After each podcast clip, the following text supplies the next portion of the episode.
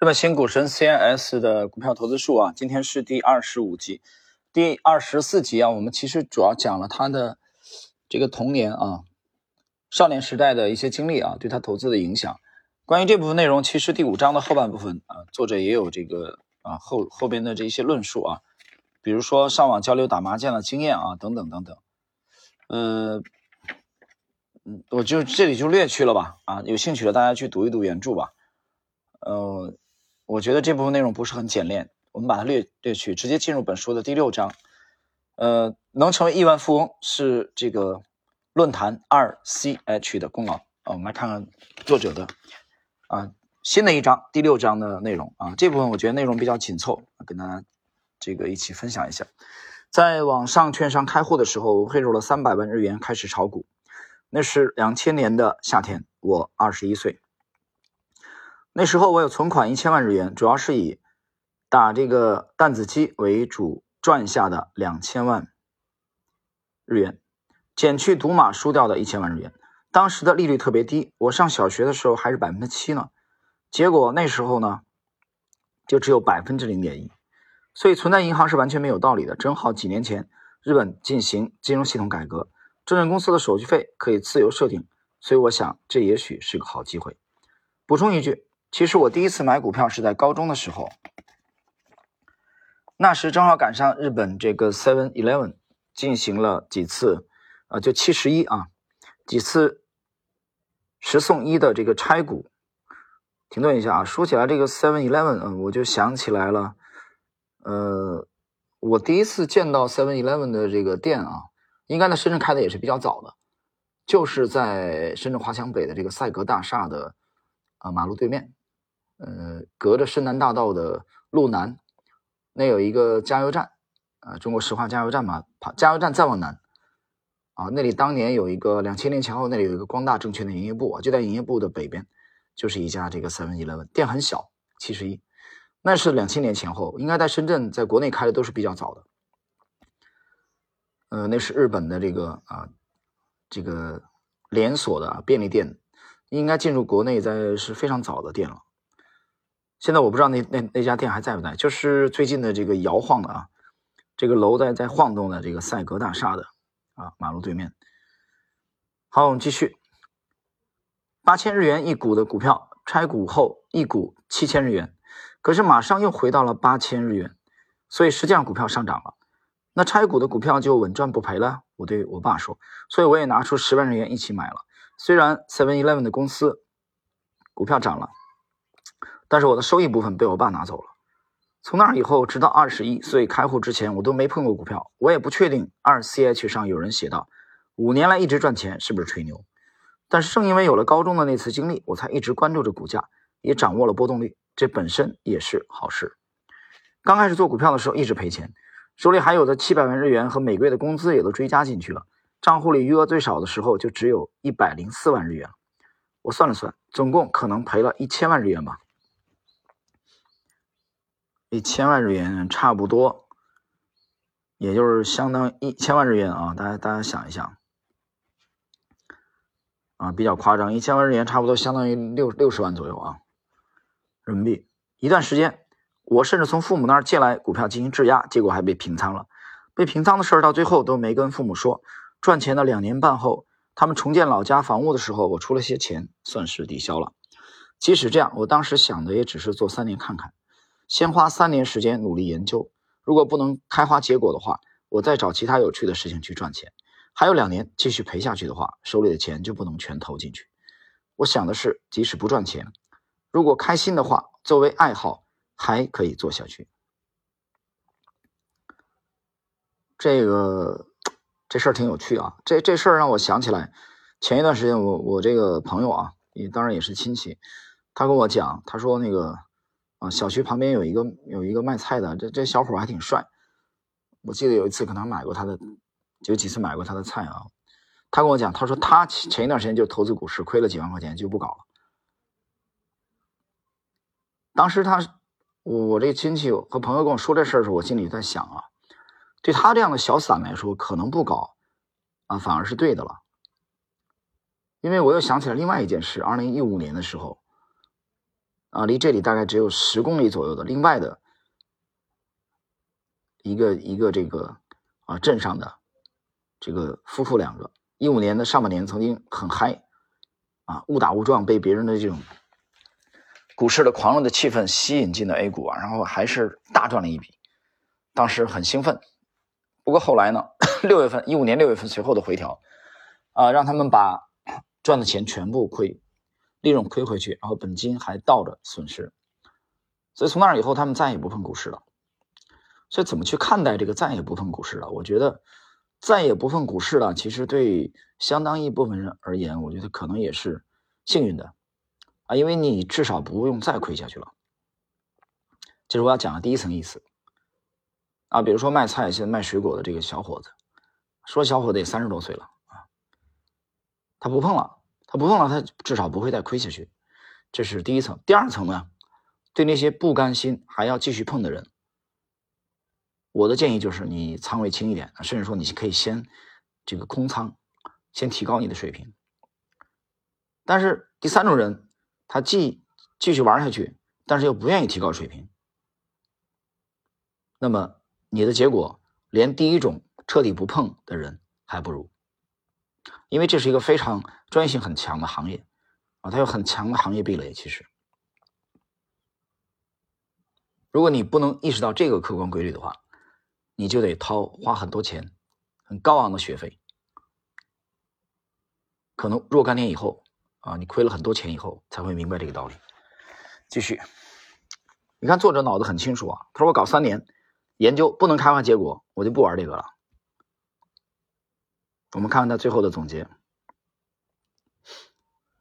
他说：“还有两年继续赔下去，手里的钱就不能全投进去。我想的是，即使不赚钱，如果开心的话，作为爱好还可以做下去。即使是今天，我也认为，除了特别优秀的交易者，投资的世界里输赢不过是一纸之隔啊，一张纸，偶然性居多。就是说，他认为特别优秀的交易者啊。”还是运气好啊！他这一些这个东西怎么说呢？嗯，我不完全赞同他的这个观点啊，就是他认为，呃，特别优秀的交易者仅仅是运气好，这个这句话见仁见智吧啊！我不我不完全赞同，我不否认有运气的因素啊，有运气的因素。说到这儿，我想起来一个事儿啊。呃，因为前一段时间我记得是月初啊，有有有朋友来跟我交流这个《道德经》的事儿，呃，老子那个李丹这个《道德经》的事儿。关于这个《道德经》啊，我朋友跟我聊起来说，那我这个我就跟他讲这个事儿，其实呃，学术界是有争议的啊。说起来《道德经》，因为他他谈到这个运气啊，我就想起来这这事儿有关联。这个在马王堆汉墓啊，在长沙吧，湖南。出土的时候，实际上是出土的那个那些文献里边，实际上是有一部叫什么叫《得道经》，把那字儿颠倒过来了。啊，这个《得道经》年份具体还是比较早。据说啊，我看到的一一些这个文献的一些报道，这个《得道经》里边的一些文字啊，和我们现在能我们现在现代人能读到的《道德经》啊，内容还是有出入的。啊，举个例子，比如说。这个大器晚成啊，就刚才他谈到这个运气的问题啊，我想到这儿了。关于大器晚成，那个《得道经》里边其实不是大器晚成，那个“晚”字不是，是免成，大器免成。它跟现在这个大器晚成不一样。现在大器晚成什么意思呢？那么就是你啊，一件这个出色的作品啊，酝酿期比较长，对吧？但是当时的《得道经》那个马王堆汉墓出土的里边。大器免成是什么意思啊？他其实他就强调运气了，他就强调浑然天成，啊，他就强调不要太多的，比如说人工干预啊，或者也就是说再说的违心一点，就是说还是有命和运的意思。所以作者刚才提到这个，除了特别优秀的交易者，大部分是运气，这个话我觉得是一种观点，啊，仅仅是一种观点而已，啊，很多事情。这个世界上就没有说绝对正义，就是老子是绝对正确的啊！唯一的正解，这话本身就是扯淡。当你说出这句话的同时，这就是谬误，对吧？就我的声音是正确的啊，你们都是错的。你听到这种说法，基本上这个人就是病人，有病得治。所以投资也好啊，艺术也好，许许多多的都不存在说什么唯一的正解啊。你说油画好，他说国画好，对吧？没有唯一的，很多都没有唯一的正解。各花入各眼，入各眼吧。我们继续来看啊，能跑赢市场的利率、经济增长率。国债利率或者通货膨胀率等经济指标的上涨的投资只是偶然。如果看起来做的还不错，我想要么是没注意到的风险，要么是被骗了。接着就谈到了这个二 CH 的这个线下的聚会啊，我学习到了制胜的方法。我开始赚钱是因为去了二 CH 的股票板块的线下聚会。反过来想想，如果当时没去的话，我早就告别股票的世界了。当时正是日内交易的初创期。二 CH 也刚刚成立不久，算是先锋中的先锋的聚会吧。男士有六位，女士有两位。男士的成员有 UOA，还有这个 SUKURU 啊杠 JI，这是名字的代号啊。后边是一个这个 billion 啊，就是亿万的这个意思啊。我猜现在这都是网上的代号。我猜现在的话，这个 U O A 这个人代号大约有两百亿或者三百亿日元吧。后边这位啊，这个 S U K U R U 杠 J I 和这个 Billion 也能有几十亿日元吧。参加聚会的男士有一半都赚了很多钱，相当厉害。那个时候，即使我平时有些自闭，但我想可以和志同道合的人交流，沟通信息也很重要。那次聚会，我正好和其中的一个人啊，Billion 一起坐车回家。他和我年纪相同，看起来像个宅男。我莫名其妙的就感到我们气味相投。他不太会和人沟通，我们中间就隔了一个空座，一句话也没说，就是静静的坐着。后来我抓着车上的吊环问他：“你买什么了？”他没有看我，回答道：“DYDO，D-R-I-N-C-O，这个是日本的一家这个饮料啊，饮料的做饮料的公司。”我虽然没问理由，但我知道这只股票被编入东证指数了，股价会自动上涨，也就马上明白了他的投资逻辑。那次线下聚会成果颇丰，那时的我一直赔钱，已经感觉到买低估值的股票做长线是行不通的，所以正在摸索其他的方法。而从那次的线下聚会开始，我确定了努力的新方向，都是实际上已经赚了亿元资产的人使用的方法。低估值也好。这个估值高也好，将来这家公司的业绩会上涨也好，这些理由都不过是我自己的想象罢了。越是赚钱的人，越是关注股价短期的波动，也会看 K 线图，关键是会不会进入指数等，然后以这些理由来买股票。应该重视的是今天已有的优势。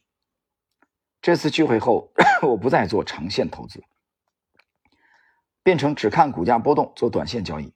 于是，一直赔钱的我，令人难以置信的。屡战屡胜，有意思吧？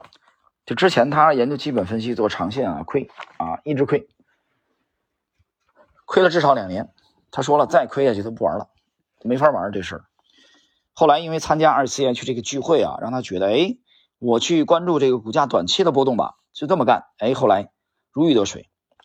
但是我觉得我们去解读啊，这个东西得得客观的来啊，就是说短线也不是适合所有的人。其实你看散户，绝大部分散户他只做短线，这个里头其实跟人性是有关系的。因为我之前，呃，我们解读过不止一次，人性其实有一个有一个特点啊。我们先不说是这个优点缺点啊，因为你这一说优点缺点，有些人要又要杠了，一些杠精又出来了，挺累的。至少是一个特点，什么呢？就是都喜欢立即实现，立即呈现。我把这个叫做立即呈现，就是买了马上看到利润。这句话是放之四海而皆准的。你在地球的每个角落，只要有资本市场，只要有价格的涨跌，啊，没有人说啊，我买了一一一只股票以后，或者说我期货的一个仓位啊建仓以后，我希望它十年以后上涨，没这样的人。巴菲特可能对外公开是这么说的，但是你让你你到他内心去看一看，我不相信说他说我不希望它马上涨。啊，我建完了仓，它涨了，我我很痛苦，可能吗？我就追求说买完以后十年、二十年以后才上涨，啊，如果真有这种想法，这也是个病人，啊，也也不是人，我觉得是人他都不会这么想，他都想马上涨。但是你想你的美好愿望是一方面，能不能实现这个实现难度是不是很大？虽然我们这个撰主啊 C N H 做到了这一点，而且他刚才就是说讲了通过这个二 C H 的聚会啊，他找到了自己的盈利的不二法门。就是其实就是偏短线的操作，这个我把它就比喻为当年的这个文艺复兴的呃几次的这个风格的尝试，嗯，兰尼鲍姆也好啊，许多的合作者跟这个吉姆西蒙斯合作都不太稳定，都在波动，直到后来啊决定性的人物加盟以后，把他们的策略改为这个偏短，这个文艺复兴取得了成功，但是。文艺复兴的这个成功的案例，或者二 CH 的成功案例，到底是不是幸存者偏差呢？是不是这个正态分布里边的肥尾呢？大家我觉得值得深深的思考这个问题。一方面我们需要解读，因为这个解读不是我的意啊，是是有几位听友点题，让我来解读一下这个二次元区日本这个股神啊，最近这家伙这几年的这个在大陆的影响力啊，风头正劲，但是。我们还是得客观看待这个问题，就是说你长线也好，日内也好，超短线也好，是否就适合你自己，跟你的气质是否吻合，这是问题的关键所在。继续，我并不是为了打探消息去参加的聚会，但聚会产生了这样的效果。越是重要的信息，越是要靠小道消息。呃，他就这么白纸黑字写出来的啊。但是说老实话，我对消息是完全的不感兴趣。啊，我之前回忆的曾经写过的一段啊，我是付出过惨痛的代价的，在一九九八年的呃上半年吧，就是当时的那个股票叫鲁润股份六零零幺五七，山东泰安的又做房地产又做润滑油，啊，那个著名的大报啊，我被那个大报纸给忽悠了，中国的三大的证券类的大报，所以从那天开始。我再也不相信所有的什么他妈的研报啊，什么小道消息传闻，别跟我讲，离我远点离我远点我曾经跟朋友吃饭开玩笑，我曾经说过，我说你别说这样的报纸啊，什么杂志啊，某个大神啊，那西装革履的，啊，人模狗样的，你就是一一个省的最牛逼的啊。我们清清代的这个，嗯，官制来说啊，最牛的是什么？都嘛，总督嘛。对吧？两江总督、湖广总督，第二才是府嘛。都在先，府在后。你就是一省的总督啊，或者两江总督，打个电话给你，跟我说：“哎，哥们儿，有一只股票有好消息，你买吧。”对不起，我第一个动作得打开我的图表看一下，我们用模型检索一下。它是否吻合？这个就类似于在《股票左手回忆录》利弗莫尔的那个第一章曾经谈到的，把他那个破本小本拿出来看一下。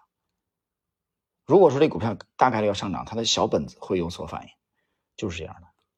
换言之，没有这个动作之前，你总督也好，府台大人也好，打电话打电话这个发 email，告诉你说有一个好好股票，你赶紧买。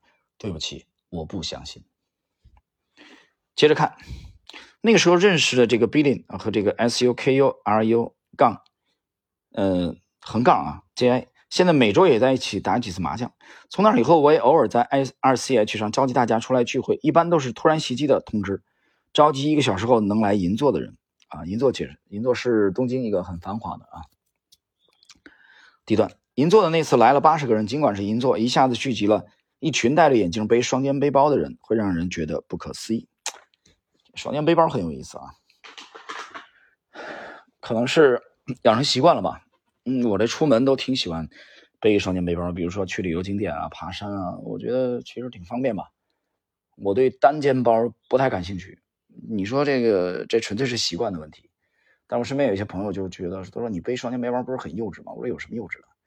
啊，你到香港去看一看，到日本去看一看，啊，上下班的高峰期，有很多人都背着双肩背包。那我觉得很方便啊，我两只双手可以解放出来啊，对吧？这个纯粹是个人的习惯的问题。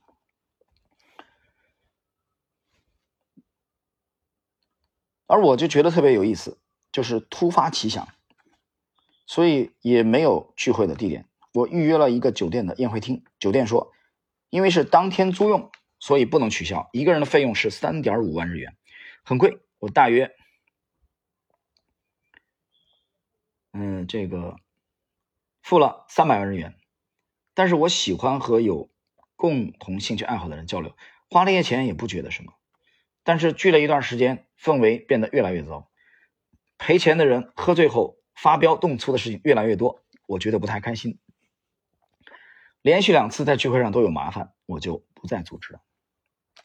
所以这一集啊，他谈到了跟志同道合的交流，志同道合者交流这个二的 CH 这个论坛给他的影响，也找到了适合自己交易风格的日内啊短线、超短线，改变了之前那种就是主要的是以基本分析研究的啊这种这种风格啊，所以我觉得物以类聚吧啊，比如最近这两天我跟我在上海的这个这个球友啊，搭着我们固定的这个那说每周去打球。